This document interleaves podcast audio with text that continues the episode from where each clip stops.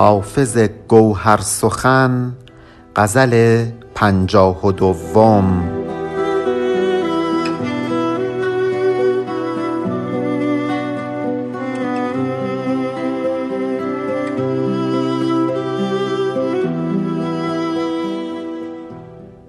منم که گوشه میخانه خانقاه من است.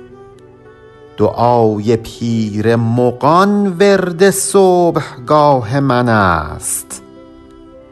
گرم ترانه چنگ صبوح نیست چه باک؟ نوای من به سحر آه عذرخواه من است. ز پادشاه و گدا فارغم بحمدالله گدای خاک در دوست پادشاه من است. غرض ز مسجد و میخانه ام وصال شماست. جز این خیال ندارم خدا گواه من است. مگر به تیغ اجل خیمه برکنم ور نی رمیدن از در دولت نه رسم و راه من است. از آن زمان که بر این آستان نهادم روی فراز مسند خورشید تکیه گاه من است. گناه اگر چه نبود اختیار ما حافظ تو در طریق ادب باش گو گناه من است.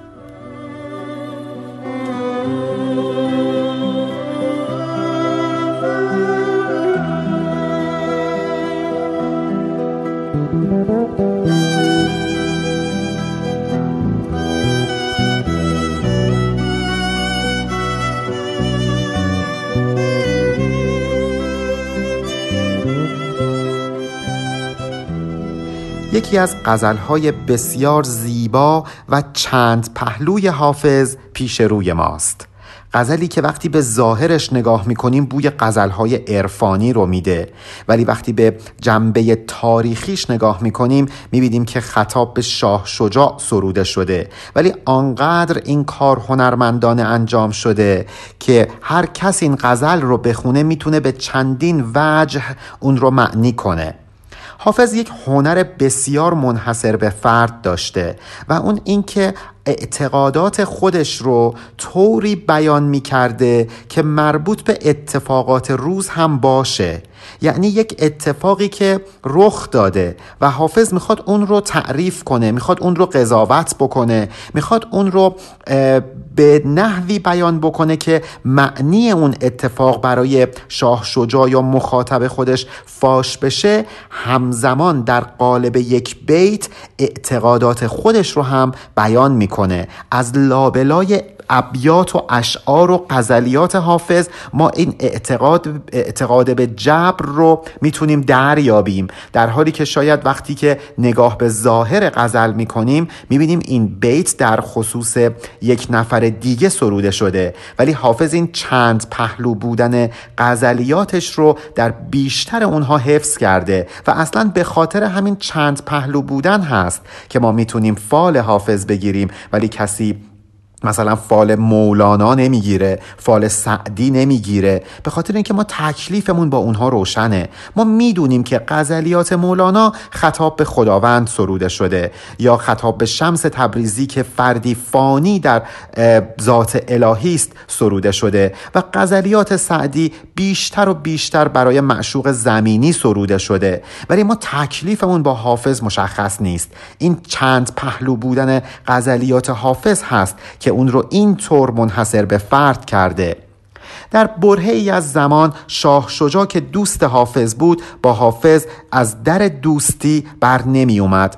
اون هم به خاطر این بود که قشریونی مثل شیخ زین الدین کلاه یا شیخ علی کلاه و عبدالله بنجیری شاه شجاع رو شستشوی مغزی داده بودند و بهش گفته بودند که به حافظی که شراب می نوشه نشست و برخواست نکن. حافظ این غزل رو سروده در حالی که دل خوشی از شرایط روزگار نداره. در این غزل هم گله می‌کنه از شرایط هم نسبت به شاه شجاع تقاضایی می‌کنه از او عذرخواهی می‌کنه و در عین حال عزت نفس خودش رو بارها و بارها گوش زد می‌کنه. منم که گوشه میخانه خانقاه من است. دعای پیر مقان ورد صبحگاه من است. وقتی که دشمنای حافظ به شاه شجاع میگن که این آدم شراب خاره با او نشست و برخواست نکن حافظ کسی نیست که کم بیاره. میگه اشکالی نداره شما راست میگید. شما متشرع و صوفیان ریاکار باشید. برید تو خانقاهی که جای ریاکاریه. منم میرم توی میخانه. میخانه ای که مستی و راستی قانونش هست. اونجا دیگه جایی برای ریا وجود نداره. می‌دونید که حافظ چقدر دل خونی داشته از این ظاهر پرستان ریاکار. حافظ میگه اشکالی نداره. دستاویز شما دشمنان برای من اینه که من شراب می نوشم میرم گوشه میخانه. بله من همین طور هستم. اصلا من گوشه میخانه میرم برای عبادت و اصلا صبح ها که می‌خوام دعا کنم دعای پیر مقان می‌کنم. یعنی پیر مغان رو دعا می‌کنم. یا اینکه دعایی که از پیر مغان یاد گرفتم رو زمزمه می‌کنم. هر جفتش رو می‌تونیم در نظر بگیریم. اینکه پیر مغان چه کسی بوده از اسرار فاش نشده دیوان حافظ هست. ظاهر پیر مغان در واقع موبد زرتشتیه. یا پیشوای دین زرتشتی هست. ولی مسلما حافظ منظورش این نیست که من دنبال رو موبدان زرتشتی هستم. چرا که برای حافظ فرق نمی کرده موبد زرتشتی باشه یا کشیش مسیحی باشه خاخام یهودی باشه شیخ مسلمان باشه. حافظ دنیاش یک دنیای دیگه بوده. این پیر مغان در واقع کسی هست که مراد حافظ شده. در زمانه ای که حافظ هرچه گشته تا یک مرادی پیدا بکنه که واقعا صاف و صادق باشه و چون این کسی رو پیدا نکرده پناه برده به یک شخصیت خیالی به نام پیر مغان. گرم ترانه چنگ سبوه نیست چه باک؟ نوای من به سهرگاه آه عذرخواه من است. حافظ به شاه شجاع میگه. میگه آره تو منو از خودت دور کردی. مثل قدیم نیست که ما سر صبح میشستیم شرابی میخوردیم یک نفر هم برامون چنگ می‌زد مراسمی داشتیم ظاهر قضیه خیلی زیبا بود. من الان دیگه اون توان مالی رو ندارم. من دست تنگم دیگه نمی‌تونم بادنوشیم رو با ساز و آواز و مطرب انجام بدم. من خیلی ساده در کمال سادگی شرابم رو می‌خورم. من دیگه نمی‌تونم مثل آدم های مستقنی قبل از صبح وقتی می‌خوام شراب صبحگاهیم رو بخورم در کنار آب و سبزه و گل و نمی‌دونم نسیم و نوای چنگ و نوای یک خواننده و نمی‌دونم اینجور چیزها این میگساریم رو انجام بدم. من بادنوشی صبحگاهیم رو انجام میدم. از این کار عبایی هم ندارم. ولی به سبب دستتنگی دارم با سادگی این کار رو انجام میدم. انگار که یک جور تقاضا در این بیت نهفته هست. انگار حافظ داره تقاضای بذل توجه غیر مستقیم خودش رو از شاه هم بیان می‌کنه و میگه میگه که نوای من به سهرگاه آه عذرخواه من است. اگه دوست دارید این رو اینطور معنی کنید که من سهرها نماز شب می‌خونم و به درگاه خدا استغفار می‌کنم عذرخواهی می‌کنم. هیچ اشکالی نداره. اگه اینطور لذت می‌برید اینطور معنی کنید. اگر اینطور معنی می‌کنید که من سهرها وقتی در نهایت تنهایی و سادگی شراب می نوشم به یاد اون روزهایی می افتم که در کنار تو با نوای چنگ باده صبوح می نوشیدم ولی الان سهرها عذرخواهی می کنم دعا می کنم که تو منو ببخشی و باز هم به اون روزها برگردیم. اگر دوست دارید اینطور معنی کنید. هیچ اشکالی نداره. ز پادشاه و گدا فارغم به همدلله گدای خاک در دوست پادشاه من است. ببینید حافظ حتی در موقعی که در یزد بود و بسیار هم از شاه شجاع دلگیر همیشه او رو دوست خطاب می کرد انگار که اصلا رابطه حافظ و شاه شجاع رابطه یک شاعر درباری با پادشاه نبوده. اینها با هم دوست بودند. حافظ واقعا دوست داشته علاقه داشته عشق میورزیده به این مرد. شاه شجاع رو یک آدم درست می‌دونسته و اینجا اعلام می‌کنه. میگه من از پادشاه و گدا فارغم. ببینید چطور داره عزت نفس خودش رو بیان می‌کنه. در کنار اون تقاضایی که داشت دست از عزت نفسش هم بر نمیداره. اینجا این دوست رو شما می‌تونید خداوند هم در نظر بگیرید و این بیت رو عارفانه معنی بکنید که بگید که من از همه عوامل زمینی پادشاه و گدا فارغم. خود شکرت که من پادشاه هم گدای خاک توست. عرفا و اولیاء الله هستند. هیچ اشکالی اگه دوست دارید غزل رو اینجوری معنی کنید. اگر هم دوست دارید این رو اینطور در نظر بگیرید که شاعر داره خطاب به شاه شجاع میگه. میگه من از همه و همه فارغم. اون کسی که با تو دوست هست برای من پادشاهه. من مرید کسی هستم که با تو دوست باشه. چه برسه به خود تو؟ قرض مسجد و میخانه ام وسال شماست. جز این خیال ندارم. خدا گواه من است. ببینید من بارها در ابیات قبل گفتم که اگر دوست دارید این ابیات رو عارفانه معنی کنید هیچ اشکالی نداره. ولی واقعا این بیت رو نمیشه عارفانه معنی کرد. و یعنی حافظ خدا رو شما خطاب کرده. کجای دیوان شما می‌تونید چون این چیزی پیدا بکنید؟ اصلا در انتهای بیت میگه خدا گواه من است که قرض من از مسجد و میخانه وسال شماست.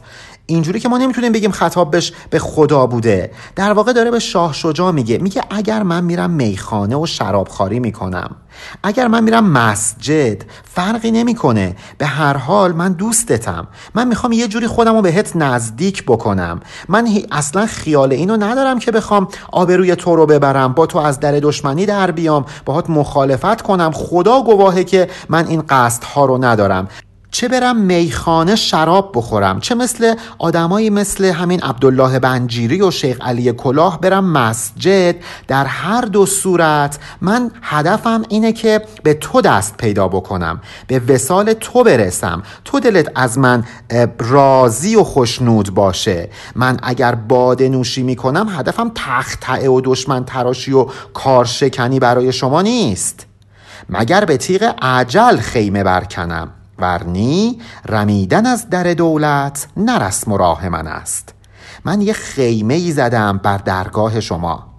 این خیمه کنده شدنی نیست. یعنی من دست از دوستی با تو بر نمیدارم مگر اینکه بمیرم.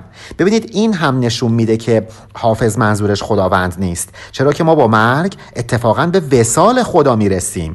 ولی اینجا حافظ میگه مرگه که می‌تونه منو از تو جدا بکنه. پس مشخصه که معشوقی که داره باهاش حرف می‌زنه معشوق زمینی است که با مرگ از او جدا میشه. حافظ میگه اگر تیغ عجل بیاد و این خیمه ای که من بر درگاه تو زدم رو پاره بکنه اون موقع من از تو جدا خواهم شد. در غیر این صورت رمیدن از در دولت رسم و راه من نیست. من کسی نیستم که فرار کنم از این در دولت سرای تو. من کسی نیستم که از تو دوری بگزینم به خاطر این مسائلی که پیش اومده. درسته که تو از من ناراحتی. درسته که منو از خودت دور می‌کنی. ولی دلم کماکان با تو شاه شجا ببینید داره اون تقاضای بخشش رو یک جور در خفا و در لفافه بیان می‌کنه. از آن زمان که بر این آستان نهادم روی فراز مسند خورشید تکیهگاه من است. باز همین بیت نشون میده که مخاطب حافظ خداوند نیست. وقتی که ما این بیت رو بخوایم در نظر بگیریم که حافظ داره خداوند رو بیان می‌کنه و مورد خطاب قرار میده پس باید به این موضوع اعتقاد داشته باشیم که قبلا حافظ کافر بوده و بعد مسلمان شده. از اون زمانی هم که مسلمان شده دیگه فراز مسند خورشید شده تکیهگاهش. مسند یعنی اون فرش گرانبهایی که در بالای خونه مینداختن تا اینکه اون کسی که خیلی می‌خواستن بهش عزت و احترام بکنن رو اونجا بنشونن. حافظ میگه من از روزی که با تو دوست شدم جایگاه بسیار والایی پیدا کردم. انگار که رفتم در بالاترین درجات خورشید نشستم و تکیه دادم. بنابراین ما نمی‌تونیم بگیم حافظ قبلا کافر بوده و از وقتی که مسلمان شده به این درجه دست پیدا کرده. در واقع حافظ داره با مشروق زمینی خودش صحبت می‌کنه. گناه اگرچه نبود اختیار ما. حافظ تو در طریق ادب کوش یا تو در طریق ادب باش. گو گواه من است. این همون بیتی است که حافظ داره اعتقاد قلبی خودش به جبر رو بیان می‌کنه. اعتقاد خودش به اینکه خداوند فعال ما یشاع هست این رو بیان می‌کنه و در عین حال به شاه شجا میگه میگه که حسودها بودند که باعث دوری من و تو شدند. گناه من نبود ولی اشکال نداره. حافظ تو بگو آقای شاه شجا تقصیر من بود. من گناه کردم در حالی که دیگران این کار رو کردند. اونهایی که اومدن زیرا به من و پیش تو زدن باعث شدن که من به این روز بیفتم. ولی اشکال نداره. من ازت معذرت می‌خوام. اونها گناه کردن. ولی اشکالی نداره. من ازت معذرت می‌خوام. این مفهوم رو اتفاقا مولانا هم در مصنوی آورده. اونجایی که اشاره می‌کنه به داستان حضرت آدم و شیطان میگه شیطان گستاخی کرد. گفت خدایا من سجده نکردم بله ولی دست من نبود. من اختیاری نداشتم. تو نخواستی. تقصیر خودت بود.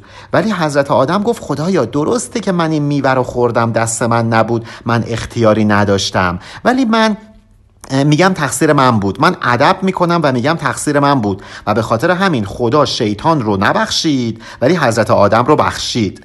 این موضوع البته که با تئوری داستان موسا و شبان منافات داره. که من در شرح این ابیات در جای خود این موضوع رو بست دادم. به هر حال این اعتقاد به این که ما اختیاری نداریم ولی اگر گناهی می‌کنیم نباید بگیم تقصیر خدا بوده اعتقاد مشترک مولانا و حافظ هست. اتفاقا خیام هم چون این چیزی رو میگه. میگه می خوردن من حق ز ازل می‌دانست. گر می نخورم علم خدا جهل بود.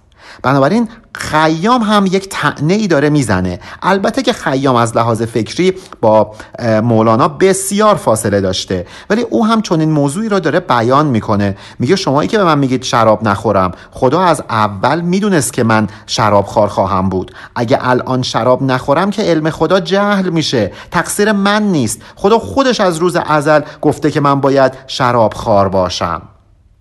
این رو هم در نظر داشته باشید که وزن این غزل زیبا بود. مفاعل فعلاتون مفاعل فعلات. علی ارفانیان